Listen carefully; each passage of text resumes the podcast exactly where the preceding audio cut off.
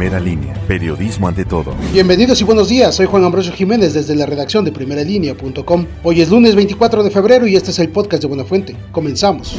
Elementos de la Policía Municipal, Estatal y del Ejército Mexicano desarmaron a un grupo de autodefensas originarios de Cañada Morelos. Esto cuando se encontraban buscando una camioneta que les habían hurtado y que de acuerdo al GPS les daba las coordenadas en la zona de Pino Suárez, municipio de Tepanco de López. Ahí fueron confiscadas alrededor de 20 armas de diferentes calibres, al tiempo que fueron trasladados a la Dirección de Seguridad Pública y presentados ante el juez calificador en turno para determinar su situación legal.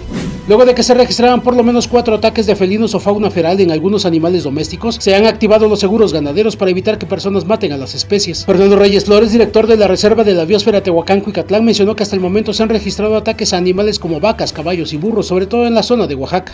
Cuando intentaba cruzar el Boulevard Socorro Romero Sánchez a la altura de la Y de Peñafiel, un peatón fue atropellado por un auto que logró darse la fuga. Los hechos ocurrieron a las 10.40 horas de este domingo. Por el impacto, la víctima resultó con un traumatismo craneoencefálico severo, motivo por el cual fue auxiliado por paramédicos de protección civil y bomberos, así como de la Cruz Roja, quienes más tarde lo ingresaron a un hospital.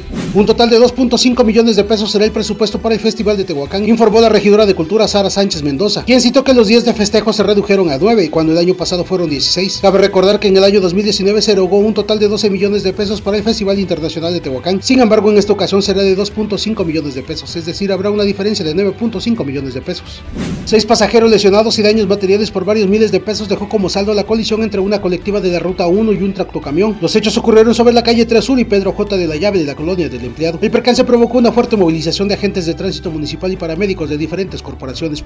Aproximadamente al día se infraccionan entre 15 y 20 unidades de transporte público en la ciudad de Tehuacán, así lo dijo el director de tránsito municipal José Manuel González. Indicó que la mayoría son por infracciones de tránsito y no por accidentes automovilísticos, por lo que las multas van de 1.200 pesos aproximadamente. Gracias, eso ha sido todo. Sigan la cobertura de primera línea. Que pase un excelente inicio de semana. Hasta mañana.